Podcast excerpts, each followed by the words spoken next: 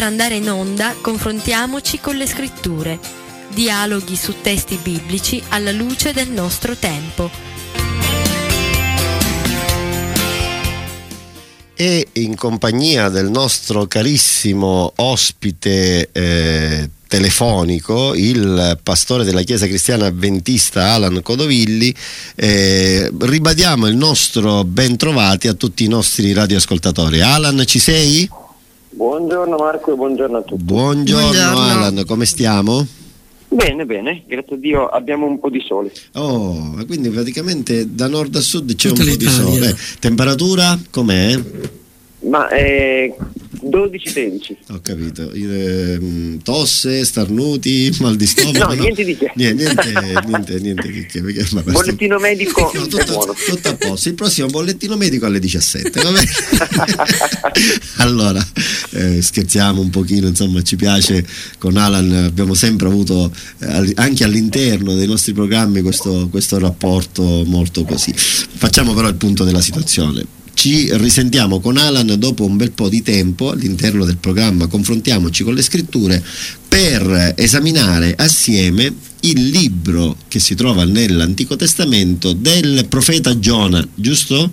Esatto, esatto, esatto. libro particolare, libro che secondo me ha ispirato il buon Collodi alla, all'iscrizione del, della favola di Pinocchio. Molti nostri radioascoltatori conoscono la storia di Giona, ma credo che molti di quelli che ci ascoltano anche distrattamente vorranno saperne un pochettino di più.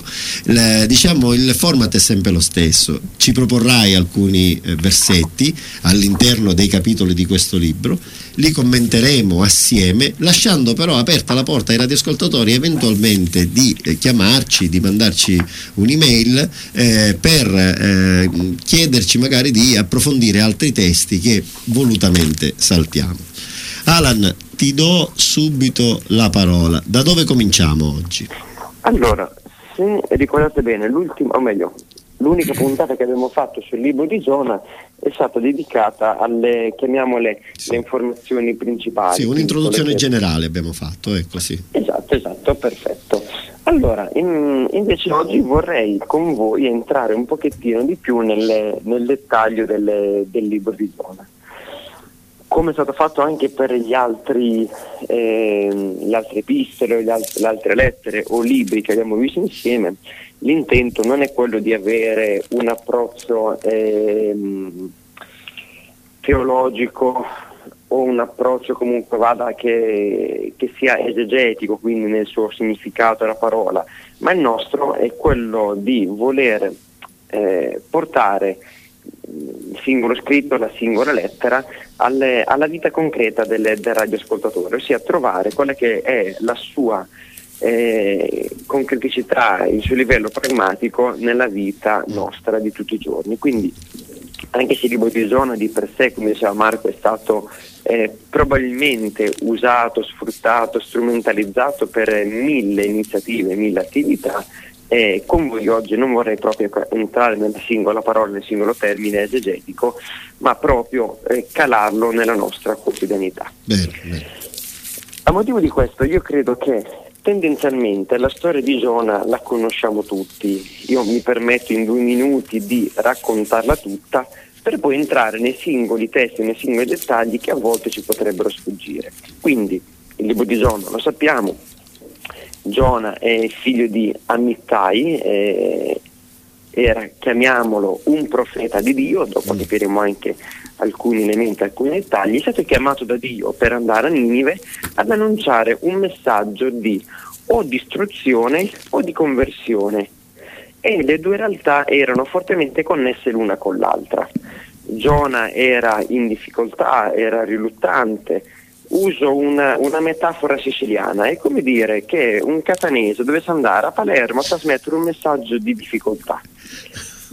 Ecco, è la stessa identica realtà. Ma ah, c'è anche diciamo, il reciproco, mm, perché ci ascolta sì, Palermo, un palermitano che deve venire a dire a Catania smettetela se no sarete distrutti. ecco, l'immagine è passata, quindi il filtro è stato utilizzato. Giona eh, di suo scappa dall'altra parte e come dire, scherzando, se ne parte per Villa San Giovanni, se ne va dall'altra parte, quindi mm. parte per la Calabria e la storia la conosciamo, Giona per andare dall'altra parte si imbarca, imbarcandosi i personaggi, i marinai sulle barche che poi vedremo sono figure molto interessanti di questa storia, e convocano, invitano, chiedono appello alle loro divinità per capire il problema. Scoprono che Giona, Giona viene buttato, ora non soffermarti sul termine viene buttato, anche qui c'è una storia molto carina su come viene gettato in acqua e sul perché.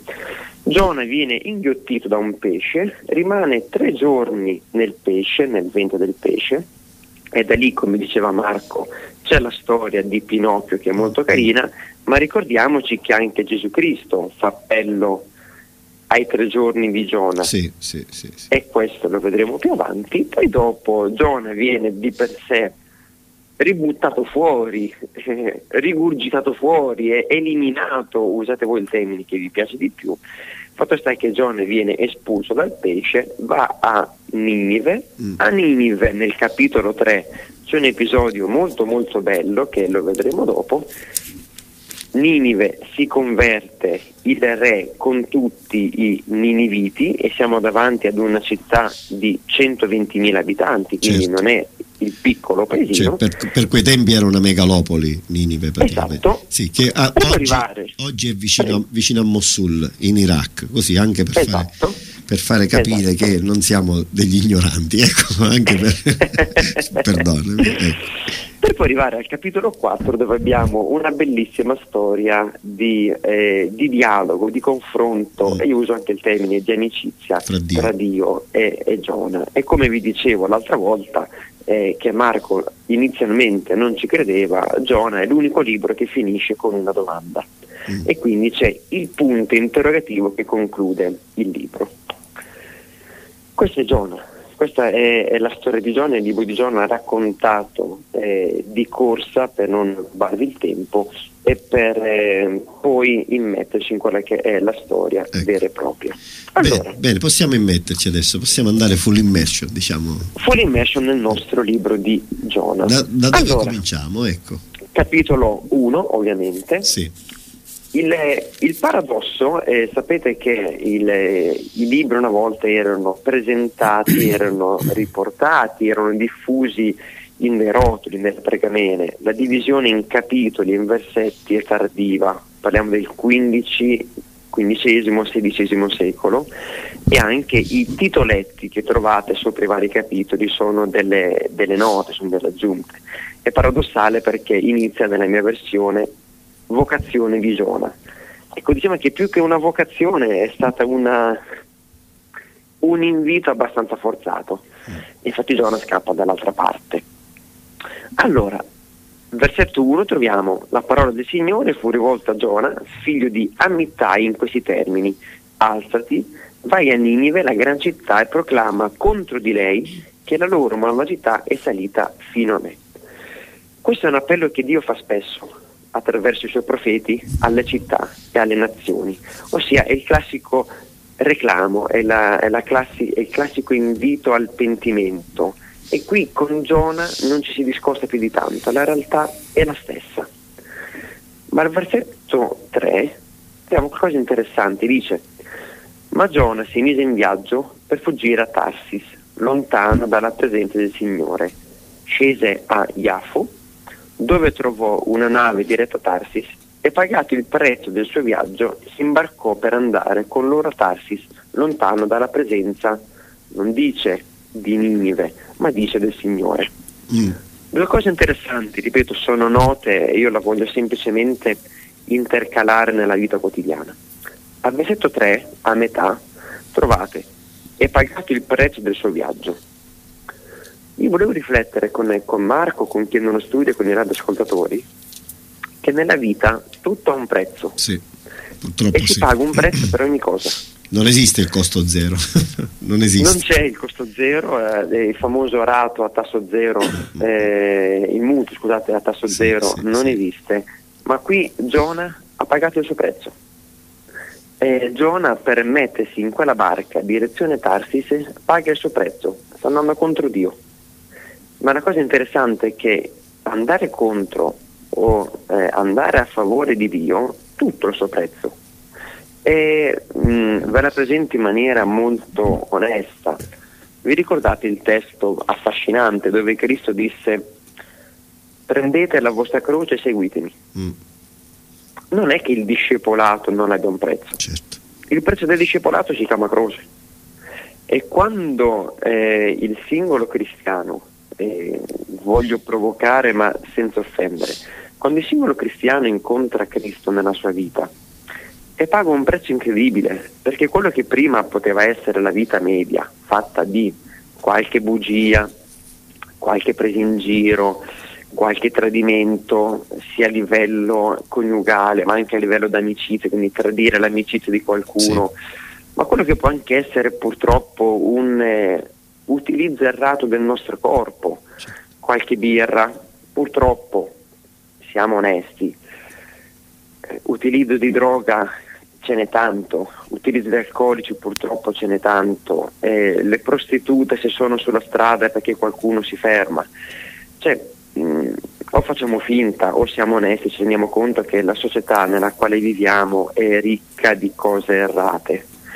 E quindi quando l'essere umano incontra Cristo paga un prezzo, che poi quel prezzo è favorevole, eh, ben venga, è il prezzo di avere il rispetto della nostra vita, della nostra famiglia, è, è un prezzo che paghiamo molto volentieri, però anche il singolo cristiano paga un prezzo, perché inizialmente noi viviamo un conflitto tra la realtà, uso un termine paolino, la realtà carnale e la realtà spirituale. Certo.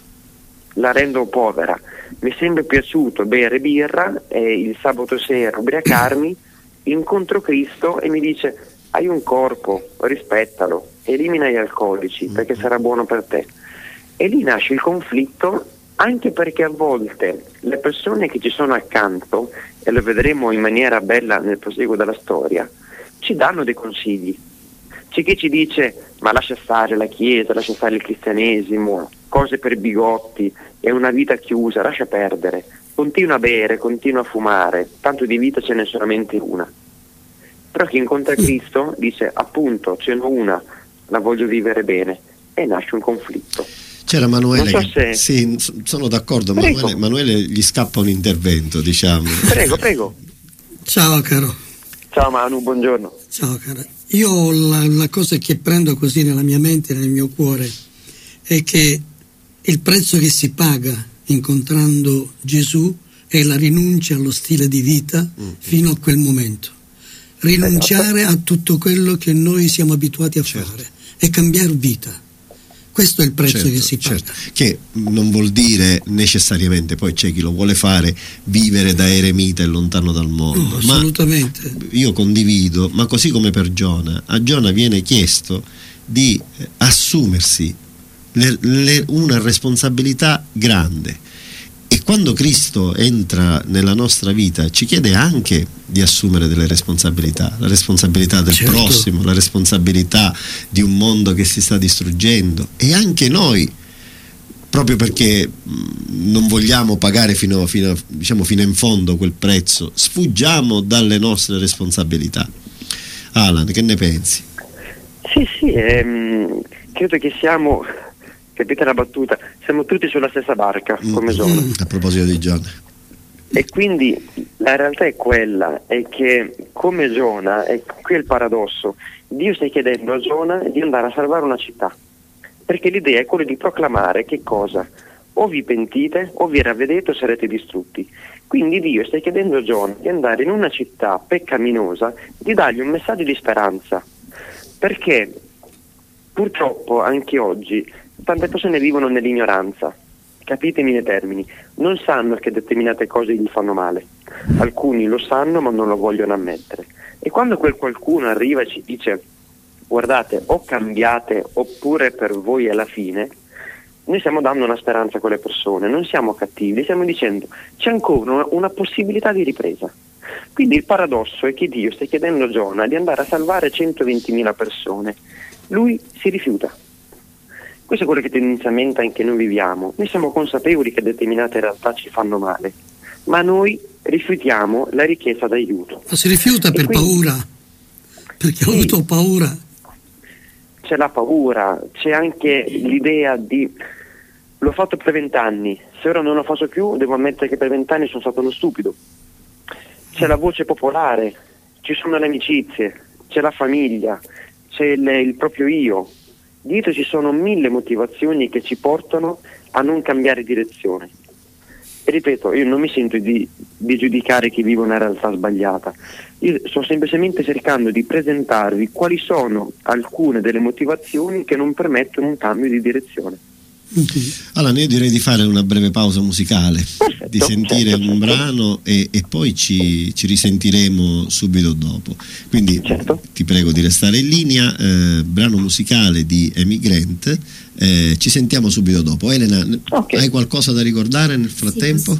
Sì, possiamo ricordare il nostro numero di telefono anche se il fisso è occupato, c'è l'altro, lo 095 725 5469. Ci sentiamo subito dopo. Sì.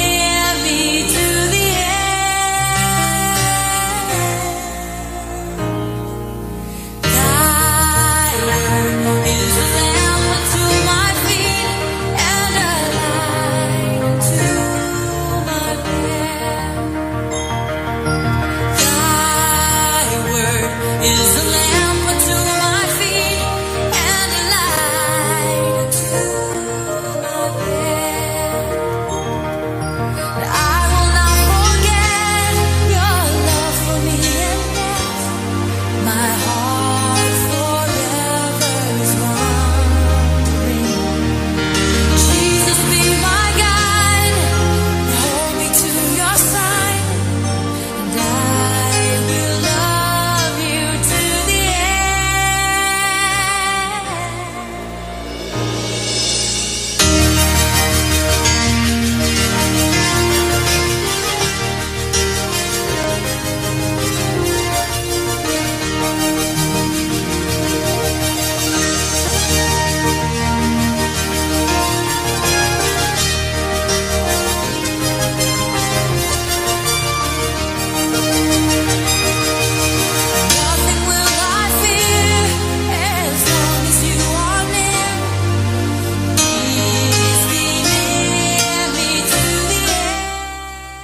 Bene, rientriamo in diretta e diamo subito la parola al nostro carissimo Alan. Alan, ci sei ancora?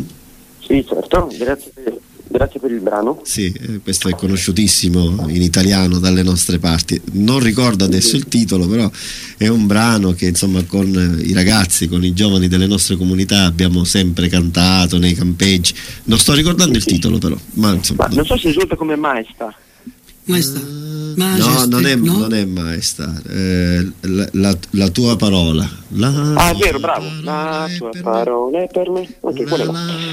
Ci avete tutti a cantare? Basta, basta. ricordi di Caruso comunque. Va bene. Alan, prego, a te la parola.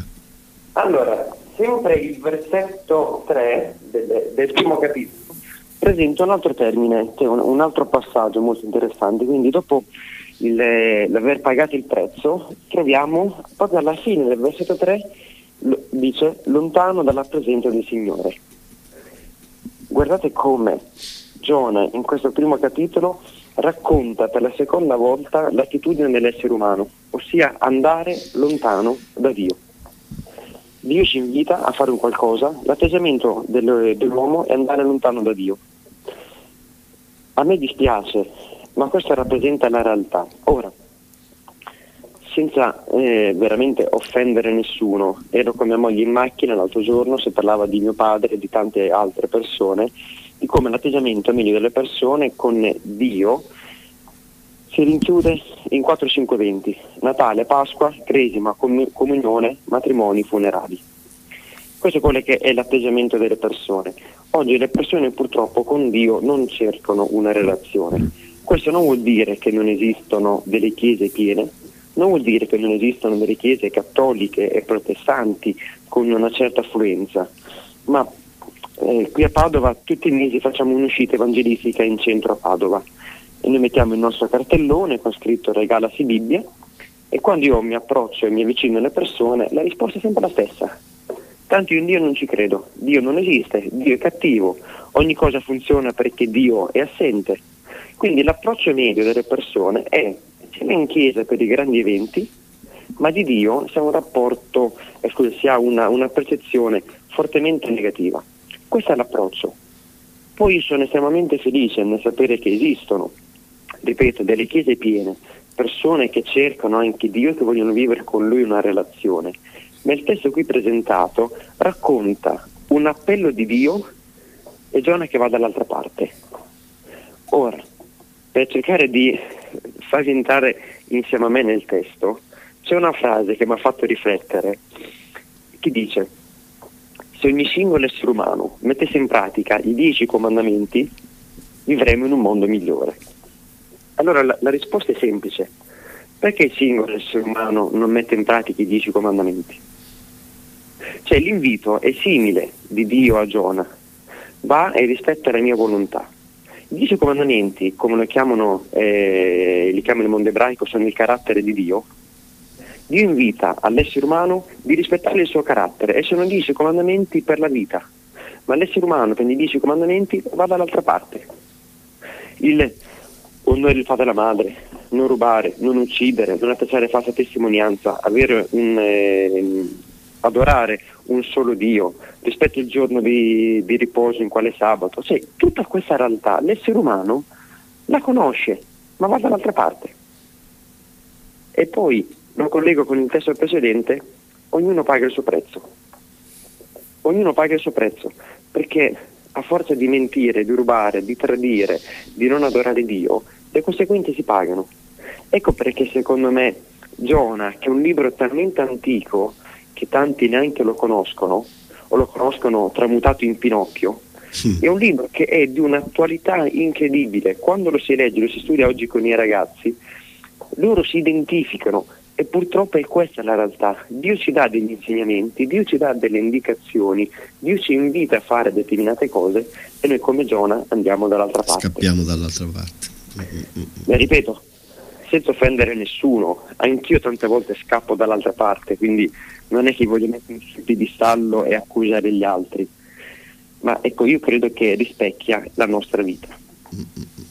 Alan, io direi di fermarci qui comunque come come inizio, come prologo, mi sembra eh, come dire, una bella, una bella, frustata al cuore che un pochettino ci, ci fa riflettere. Eh, ci fa capire come scappiamo dalle nostre responsabilità, scappiamo da quello che eh, sono eh, diciamo l'alternativa, l'alternativa che Cristo ci propone. Eh, io penso che poi magari lo vedremo studiando il libro di Giona che eh, tu hai fatto, hai fatto l'esempio del se eh, rispettassimo tutti i dieci comandamenti sicuramente sarebbe una società migliore ecco però probabilmente c'è bisogno di, di cuori veramente convertiti per riuscire certo. a vivere la realtà de, dei dieci comandamenti forse anche Giona eh, sol- forse non era convertito quando, quando, Dio gli ha proposto la missione o quantomeno eh, aveva una conversione un po' superficiale. E, però poi cambia tutto però poi cambia tutto quando avviene la, la, la, vera, la vera, conversione di Giona. Certo. bene Alan ti ringrazio. La prossima volta riprenderemo dal versetto? Dal versetto 4 dal versetto, dal versetto 4. perché lì inizia un'altra parte. Bene Alan, tanti, tanti saluti, tanti auguri a te e a Romina, poi magari grazie, più avanti grazie. ai nostri radioascoltatori diremo un po' più avanti diremo anche il perché di questi auguri e, eh, e una buona giornata ancora. Grazie anche a voi, a tutti voi in studio e a chi, a chi ci ha ascoltato. Buona, buona giornata. Ciao, buona ciao, giornata. Ciao. Grazie, ciao, grazie.